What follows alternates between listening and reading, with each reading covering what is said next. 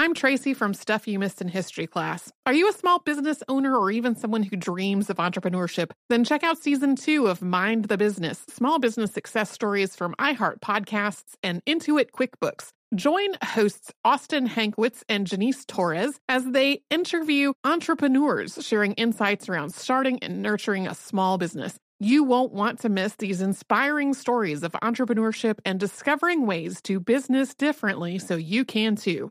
Planning your next trip? Choice Hotels family of 22 brands has over 7,400 locations and the perfect hotel for any traveler you want to be. Like a Cambria hotel serving up locally inspired craft cocktails for all my folks who maybe want to meet up and talk about Mad Royals. Check into a Radisson hotel with flexible workspaces for you strivers who listen during business travel. Or a Comfort hotel with free hot breakfast, family friendly pools, and big spacious rooms for the parents who listen with their kids and need a little retreat. What are you waiting for? Join Choice Privileges and start earning points toward your next stay. Find a stay for any you when you book direct at choicehotels.com, where travels come true. Looking to part ways with complicated, expensive, and uncertain shipping? Then give your business the edge it needs with USPS Ground Advantage shipping from the United States Postal Service. Keep everything simple with clear upfront pricing and no unexpected surcharges. Keep things affordable with some of the lowest prices out there. And keep it all reliable with on-time ground shipments. It's time to turn shipping to your advantage. Learn how at USPS.com slash advantage. USPS Ground Advantage. Simple, affordable, reliable. This is the story of how a group of people brought music back to Afghanistan by creating their own version of American Idol. The joy they brought to the nation. You're free completely. No one is there to destroy you. The danger they endured. They said my head should be cut off. I'm John Legend. Listen to Afghan Star on the iHeartRadio app, Apple Podcasts, or wherever you get your podcasts. Welcome to Stuff You Missed in History class from HowStuffWorks.com.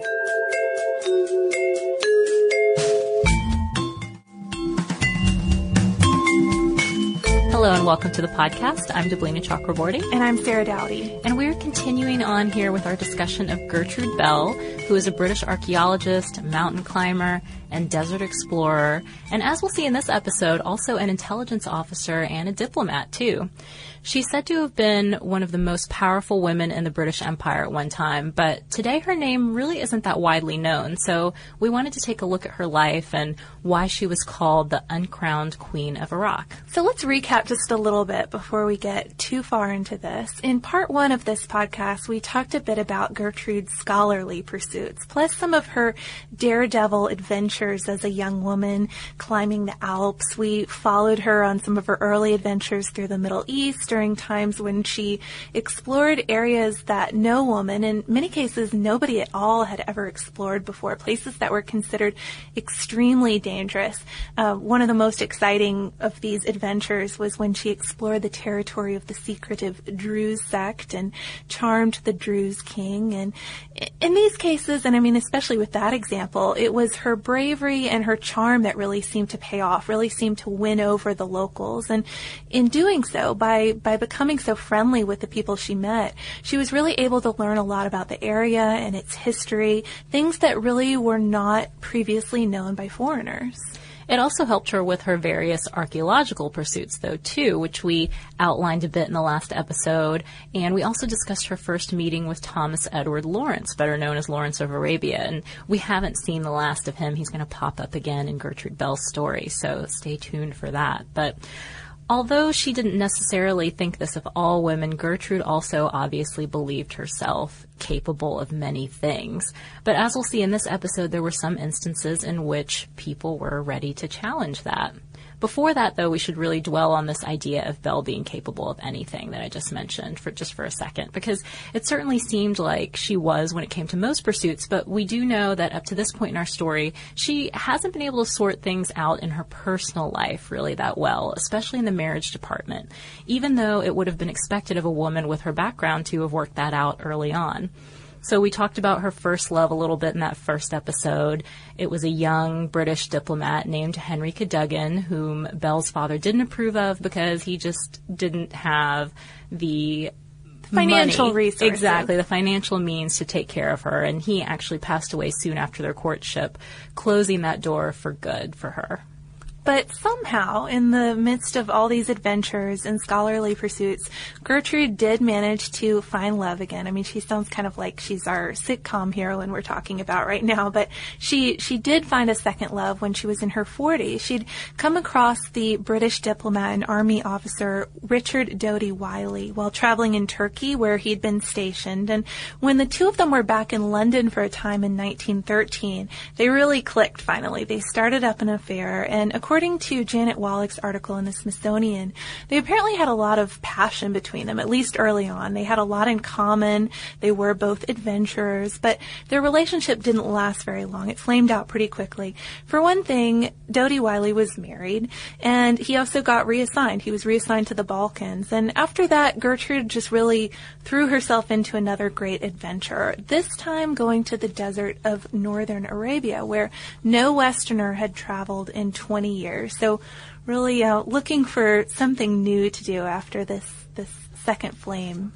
Right, and not only was this area not well traveled, I mean, just to give an idea of how dangerous it really was, there were two tribes in the area that were they, they had a brutal war going on between them at the time. So, It's dangerous. Exactly. And the British, because of that, advised her not to go. And she also didn't have permission from the Turks to travel there, but she did it anyway. She went ahead and, and set off on this journey and she reached her goal of making it to Hail, which is a walled city, which was once a stop for pilgrims en route to Mecca. But among other misadventures, she ended up during this journey being held captive by a powerful tribe there for nearly 10 days. And you can imagine during this time, she really thought she wasn't going to get away. The tribe apparently had quite the reputation for, for murder and mayhem. So she, she just feared for her life really. But finally, her anger just sort of overcame her fear, I guess, and she demanded that they set her free. And surprisingly, they did. Not really sure why they did that. Maybe they were just really shocked and Impressed she she spoke up for herself. I don't know. It's Maybe the they were opposite impressed. of, of charm is sometimes effective. It seems True. But, um, by the summer of 1914, she was back in England, and uh, you might think she'd be relieved to be home and be safe and be alive, but she was feeling kind of down, feeling a, a letdown that you might feel after a particularly exhilarating trip, or in her case, a life-threatening trip. According to Wallach's article, she wrote to Doughty Wylie at this time and, and said, "The end of an adventure always leaves one with a feeling of disillusion, just nothing." And she went on to say, dust and ashes in one's hand, dead bones that look as if they would never rise and dance. So she's feeling poetic, but also clearly sad about where she is. She needs, this is a woman who needs something to do. So in 1914, she was kind of presented with some new possibilities. In June of that year, Archduke Franz Ferdinand, who was heir to the throne of Austria-Hungary, was assassinated, which helped set World War I into motion. And the Turks entered into a secret treaty with the Germans, and they became allies. So suddenly, Gertrude's singular knowledge of the Arabian desert and its people became really invaluable to the British because they wanted to keep their influence in the Middle East. She'd explored, as we mentioned, and mapped places that most Westerners had never been. So what she knew was then a hot commodity. It was, and according to Carrie Ellis's History Today article, the British Director of Military Operations in Cairo did ask Bell to get him a report, including basically everything that she had ever learned on her travels in Syria and Mesopotamia and Arabia. And she had, you know, she, she hadn't just observed all this time. She had formed some opinions of her own too, and clearly with the world so in balance at this point, she was ready to, to speak her mind. Right. She believed in a strategy of organizing the Arabs in a revolt against the Ottoman Turks because she knew that the Ottomans were losing their influence with the Arabs. And so she shared her knowledge of this, but she wanted to go beyond that. She really thought that she could help with this, with organizing this revolt. And so she asked for an official post in the Middle East, but she was denied that because it was thought to be too dangerous for a woman. So she went off to France for a while to volunteer with the Red Cross. Probably also pretty dangerous, right? Right. By November of 1915, though, the military had had a bit of a change of heart, and Gertrude was called to the Arab Bureau in Cairo to work for a small espionage team that they had there in the Savoy Hotel. I'm Tracy V. Wilson from Stuff You Missed in History class. Did you know small businesses make up 99.9% of all businesses in the United States? The world is powered by entrepreneurs, and if you're a small business owner or even someone dreaming of starting your own business, then you'll want to check out season two of Mind the Business Small Business Success Stories from Ruby Studio, from iHeartMedia, and Intuit QuickBooks. And every episode, hosts Austin Hankwitz and Janice Torres talk to entrepreneurs about how they've grown from the lessons of launching and nurturing a small business and how they have found success being their own boss. From the excitement of first starting out to finding the right tools and resources to process invoices and payments like QuickBooks Money, you won't want to miss these inspiring stories of entrepreneurship and discovering ways to business differently so you can too. And if you're a small business owner or even someone dreaming of starting your own business, then you'll want to check out season two of Mind the Business Small Business Success Stories from Ruby Studio, from iHeartMedia, and Intuit QuickBooks. When the Taliban banned music in Afghanistan, millions were plunged into silence. Radios were smashed, cassettes burned. You could be beaten or jailed or killed for breaking the rules. And yet, Afghans did it anyway.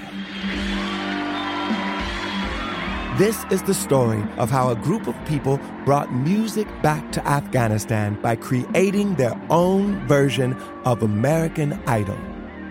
The danger they endured. They said my head should be cut off. The joy they brought to the nation. You're free completely. No one is there to destroy you.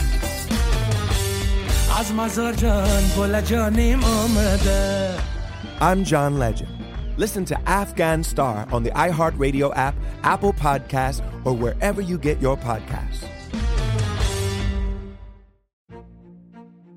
A new season of Bridgerton is here. And with it, a new season of Bridgerton, the official podcast. I'm your host, Gabrielle Collins, and this season, we are bringing fans even deeper into the ton.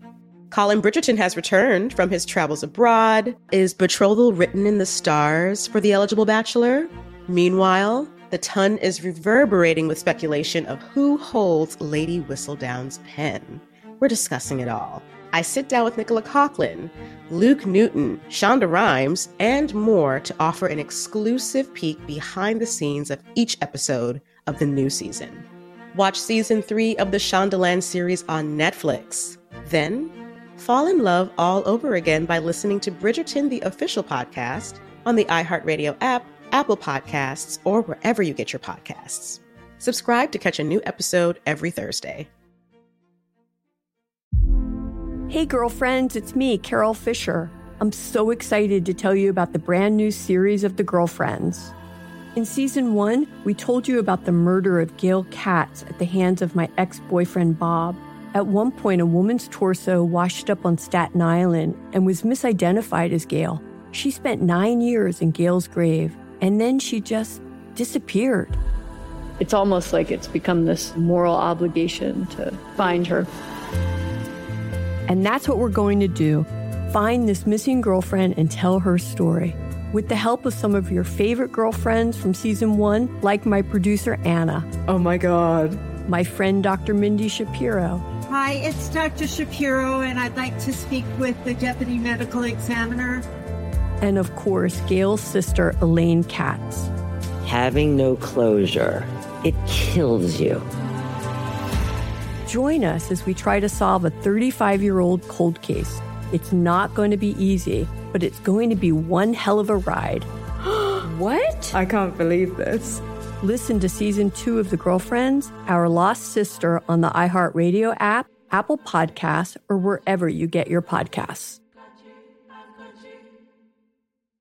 There were a couple of other archaeologists working for this little intelligence outfit too, including Leonard Woolley, who we mentioned recently, I think in the Agatha Christie podcast, mm-hmm. and also Lawrence. And they were making maps and geological reports, and Gertrude was drafted to catalog Arab tribes, which she had learned a lot about on her travels. To so she was cataloging these tribes in detail so that British officials could reach out to their leaders and form alliances. And just incidentally, you just mentioned Lawrence again. This is where he and Gertrude Bell got to be really good friends, really tight. They'd share meals together. They would talk all the time.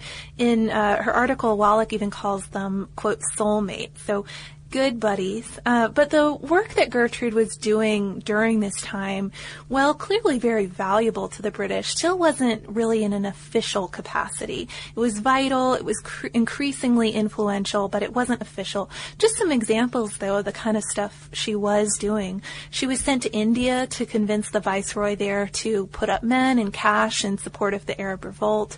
In March of 1916, she was sent to Mesopotamia to use her relationships with various various tribes there to try to convince locals to cooperate with the British effort. So she's really on the ground, getting people involved, stirring up British loyalties. Um, and then her maps, too. I mean, that's just a very practical side of things. Her maps really helped the British Army reach Baghdad. So as a result of all these contributions, her work in Mesopotamia under the leadership of Chief Political Officer Percy Cox, Gertrude was given the title of Liaison Officer Correspondent to Cairo, which made her official and, according to Ellis, made her the sole female political officer in the British forces.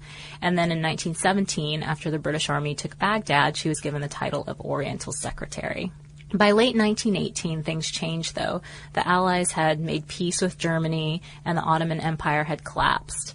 The Arab world was pretty much in a total state of chaos as France and England tried to figure out how they were going to divvy up their sphere of influence in the Middle East. And there was also the question of how these areas were going to be governed. For example, would the areas under British influence, which at the time included Mesopotamia, would these be under British rule or would they be allowed to govern themselves? And of course, as you can imagine, Bell had an opinion on this. In January of 1919, she was asked for a report that addressed this very question, uh, which was a task that she was understandably quite passionate about, having known the people and and studied and worked with them for so long.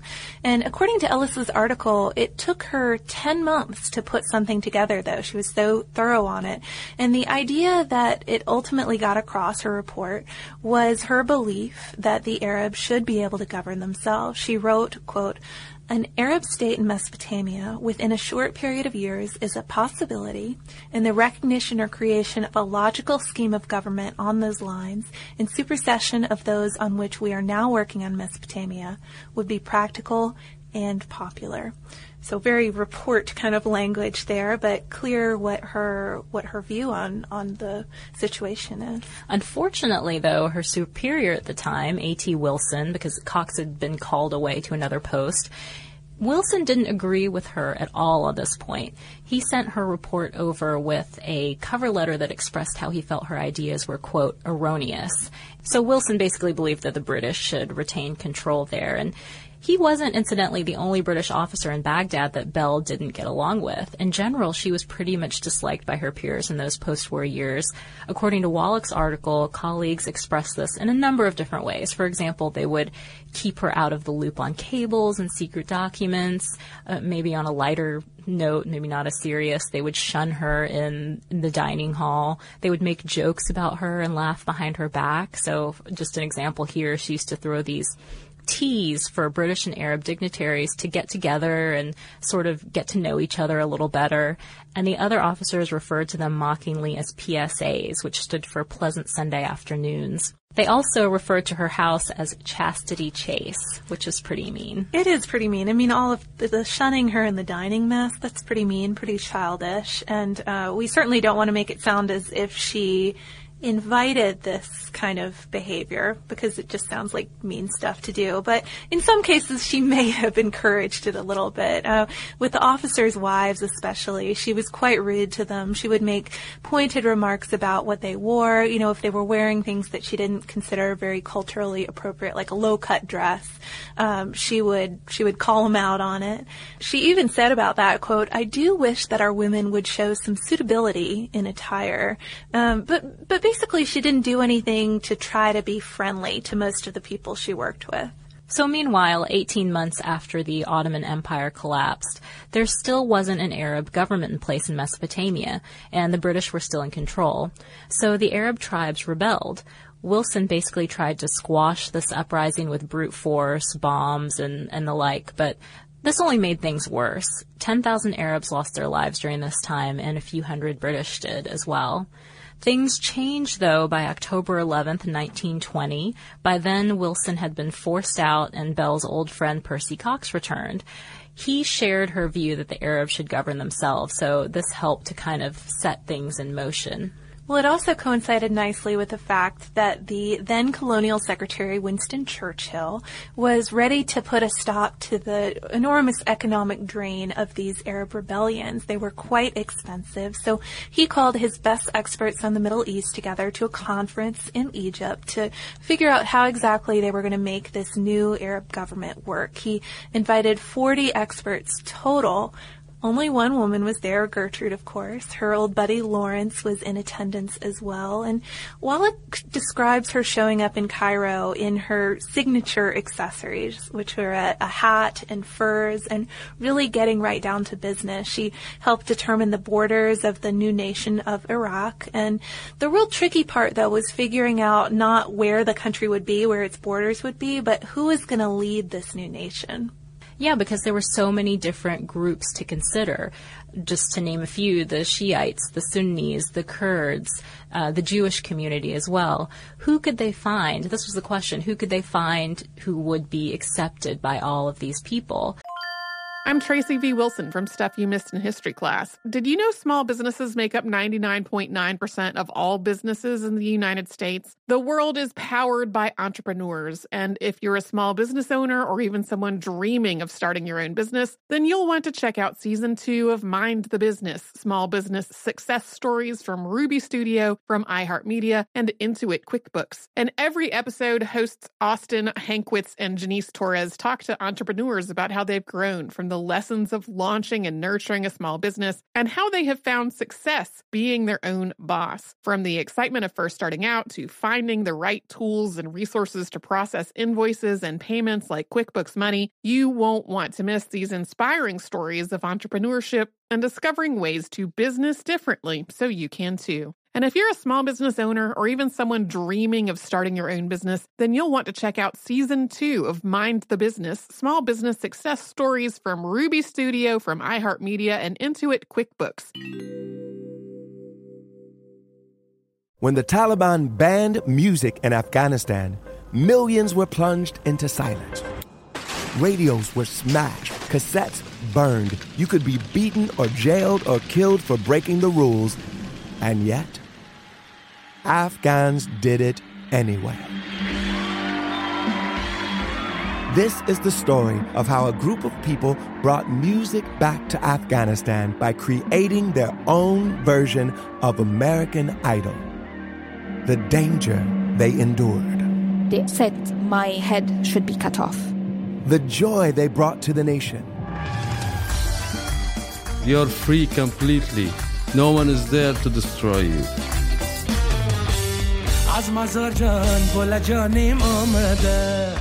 I'm John Legend. Listen to Afghan Star on the iHeartRadio app, Apple Podcasts, or wherever you get your podcasts. A new season of Bridgerton is here. And with it, a new season of Bridgerton, the official podcast. I'm your host, Gabrielle Collins, and this season, we are bringing fans even deeper into the ton. Colin Bridgerton has returned from his travels abroad. Is betrothal written in the stars for the eligible bachelor? Meanwhile, the ton is reverberating with speculation of who holds Lady Whistledown's pen. We're discussing it all. I sit down with Nicola Coughlan, Luke Newton, Shonda Rhimes, and more to offer an exclusive peek behind the scenes of each episode of the new season. Watch season three of the Shondaland series on Netflix. Then fall in love all over again by listening to Bridgerton, the official podcast, on the iHeartRadio app, Apple Podcasts, or wherever you get your podcasts. Subscribe to catch a new episode every Thursday. Hey, girlfriends, it's me, Carol Fisher. I'm so excited to tell you about the brand new series of The Girlfriends.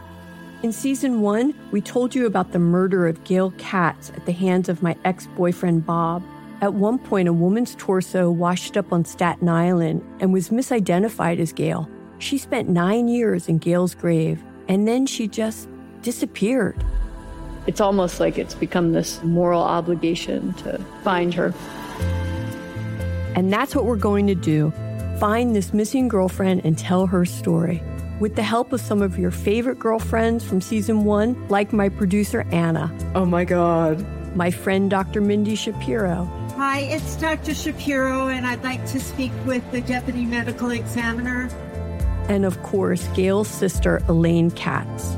Having no closure, it kills you. Join us as we try to solve a 35 year old cold case. It's not going to be easy, but it's going to be one hell of a ride. what? I can't believe this. Listen to season two of The Girlfriends, Our Lost Sister on the iHeartRadio app, Apple Podcasts, or wherever you get your podcasts. So they finally decided on making the Naqib, the Sunni holy man of Baghdad, the prime minister. And for that king position that was so key, they thought of Prince Faisal, whose family was said to be descendants of the Prophet Muhammad. Because of that connection, he'd appeal to both the Shiites and the Sunni Muslims, but he also had military and administrative experience that he'd proven during the war and during the rebellion. Both Bell and Lawrence argued heavily in his favor. They wanted Faisal as king. And they convinced Churchill too, but of course the real test was going to be whether they could convince the Iraqi people. Uh, one major problem was that Faisal didn't have any roots in Iraq. He had never even been to the the future country before, and according to Ellis, he even spoke a different dialect of Arabic. So he really had a lot to learn. But the Arabs didn't want a ruler who was just so obviously a puppet of the British. So it wasn't just about him learning things. It was coming across authentic almost. So after he arrived in Baghdad, Gertrude really took him under her, her wing. And again, she used her vast knowledge of the region to help bring him up to speed, you know, helping him learn about the different tribes and tribal geography, teaching him little things like how to deal with businessmen in Baghdad and using her influence with tribal leaders to, to win them over. I mean, it's kind of ironic when you think about it if this British woman is is training this man to be king and, and helping him really be authentic by sharing all of her knowledge. But it, it seemed to work well. She and Faisal ultimately became good friends. It took a few months, but Faisal did win the widespread support of the Iraqis, and he won the throne by a virtually unanimous vote. He was crowned king on August 23, 1921, and after he took the throne, Gertrude remained one of his closest advisors, both personally and politically, for, for some time. And that's how she became known in England and in Baghdad as the uncrowned queen of Iraq. So, of course, this whole process was a huge thrill for Gertrude. I mean, nation building and, and being almost the personal tutor for the king. Uh, she wrote home at one point, quote, I feel at times like the creator about the middle of the week. He must have wondered what it was going to be like as I do. I think that's kind of a little nod to some of the earlier notes we made about Gertrude being quite confident sure. in herself. Um, but as Iraq's government strengthened under its new leadership, Wallach writes that Bell became more of a social secretary to Faisal than anything else. He he had learned what he needed to to function. Also, uh, Percy Cox retired, so her duties there were sort of diminished in general, uh, uh, phasing out a little bit at this point. For a while, she went back into her roots in archaeology, just kind of to have something to do because she was a little bit bored.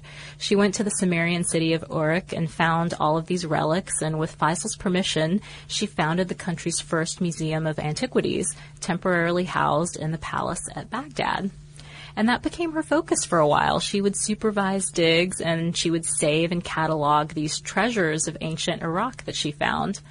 In June of 1926, her archaeological museum officially opened with a collection of more than 3,000 items.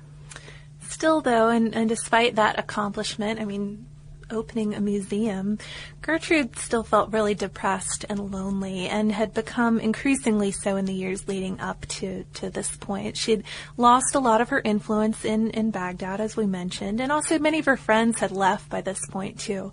Her health had deteriorated, her family fortune had dwindled, and they lost their home in England. Her, her brother died, and she really regretted too not having, uh, married earlier and having a family of her own, something she, she was upset about about. So most people seem to believe that it's this combination of reasons uh, that on Sunday, July 11th, 1926, she went to bed and purposely took an extra dose of sleeping pills. She never woke up. Uh, but it, it is good to know that she was at least fully honored in death. She was given a full military funeral by the British in Baghdad. She was buried there, which seems quite fitting because at one point she even wrote, quote, I don't care to be in London much. I like Baghdad and I like Iraq. It's the real East and it's stirring. Things are happening here and the romance of it all touches me and absorbs me. Uh, so clearly she considered this her home and where she wanted to be. And others there seem to have connected with her as well. Arabs apparently lined the streets to say goodbye to her, and her influence was felt there for a while. The regime that she helped establish with Faisal was in power for 37 years before it finally fell to revolutionaries. Again, just really interesting, especially because of the way Iraq has made headlines in recent years that Gertrude's name isn't more widely known, but it may be more widely known soon. Rumors of a movie project uh, have been kind of swirling around for a while. Mm-hmm. One rumor, I think, connected a Ridley Scott idea to Angelina Jolie, who would have played Gertrude Bell, but I don't know. I think maybe that has fizzled out a little bit. But there's a more recent rumor also involving Jude Law, Robert Pattinson, and Naomi Watts as Gertrude Bell that's set to begin filming, I think, in 2013. That may be more than a rumor. That may so, that may be. I mean, we'll see. I guess we'll know soon enough, won't we? It certainly seems like good movie material. Um, I I think it is funny. I mean, you were just mentioning it's strange she hasn't made uh, I don't know, made more news or been connected to more news stories or her name just isn't that widely known. I always have thought of her as one of the lady travelers, but clearly there's so much more going on. There's a lot more to her than just that. Lady traveler is, is probably not a great uh, category to put her in. Um, nation builder, you know, something like that. So many things, yeah. And I still love that mountain climber aspect of her personality too. Yeah, it's easy to forget with all this other stuff. yeah, that she has this stint in her youth climbing the Alps and a mountain that's named after her. Yeah, Gertrude Spitze or something. Mm-hmm. Um, pretty pretty great all around. So um, very interesting to learn about her. I'm glad that we now know the bigger picture, and I think it'll certainly inform just how I see current events too. I mean, this is fairly recent history. It's not that long ago. It's still pretty applicable in certain ways. Absolutely. I love how these podcasts kind of they give us more knowledge about how the world sort of came to its present state, and we learn a lot more about about different areas. Uh, sort of along those same lines, we have some cool listener mail, mail to share. It's not necessarily international, I don't think, but it does take us to some places outside our little city of Atlanta you all right, on to listener mail. So first we have a real mail edition. We got quite a stack of postcards from listener Lars, who's a comedian and, and tours a lot um, all over the U.S. and Canada as well. Chicago, Vancouver, Key West. My favorite one, though, and maybe this is just because it is a favorite location of mine, is Catalina Island in California. And all he wrote on this postcard was, "You should go here." So have you been? I have not. I'll put it on my list. So we'll put this on Deblina's Lars list. said so. And and me too. It really is a nice place. It's like a about an hour boat ride from LA and you just feel like you're in another world. So thank you so much, Lars, for all your postcards. Um, you guys know we love receiving real mail, but we also love receiving emails from you. And Deblina, you've got an email today. I do, and this one is referencing an episode that I was not on. Oh, shoot. But I thought it was so charming, I wanted to share it anyway. it's from listener Becky, and she is talking about the episode that you did with Holly. Which was a lot of fun. Yes. And she said that she wanted to say thank you for Bloomers and Beyond, the podcast that Sarah did with Holly from Pop Stuff. Not only did it serve as an inspiration for a class presentation, the anti-dress reform movement, but I used a clip from the podcast in class.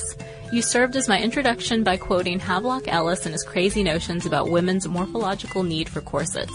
I'm a graduate student in Milwaukee, Wisconsin, and did this presentation in a Reformers in the Media class. So that's pretty cool. It's really cool, and I shared that email with Holly too. She was thrilled. I wish I could have seen the presentation, and I'd love to learn more about Havelock Ellis. I mean, Deblina, to catch you up on that, this guy thought that if women didn't wear corsets, we would just melt into a pile of organs. Oh. like there aren't bones inside, you know? Interesting. Fun so like stuff. an exoskeleton Yes, kind of exactly. That's, yeah. a, that's a much better way to put it, an exoskeleton. Um, but anyway, thank you for writing and sharing, and we're thrilled that you were able to use the podcast for your class and your presentation. If anybody else wants to let us know something like that, or just um, share more stories about Gertrude Bell, she is a popular suggestion, so I know a lot of you guys. She is. And there really are like things, her. of course, as always, that we didn't include. Yeah, an action packed life for sure. You can email us. We're at historypodcast at discovery.com. We're also on Twitter at Missed in History, and we are on Facebook. And if you want to learn a little bit more about some of the ideas we talked about on this podcast, traveling, for example, we have a lot of articles about traveling on our website, which you can look up by visiting our homepage at www.howstuffworks.com. For more on this and thousands of other topics, visit howstuffworks.com.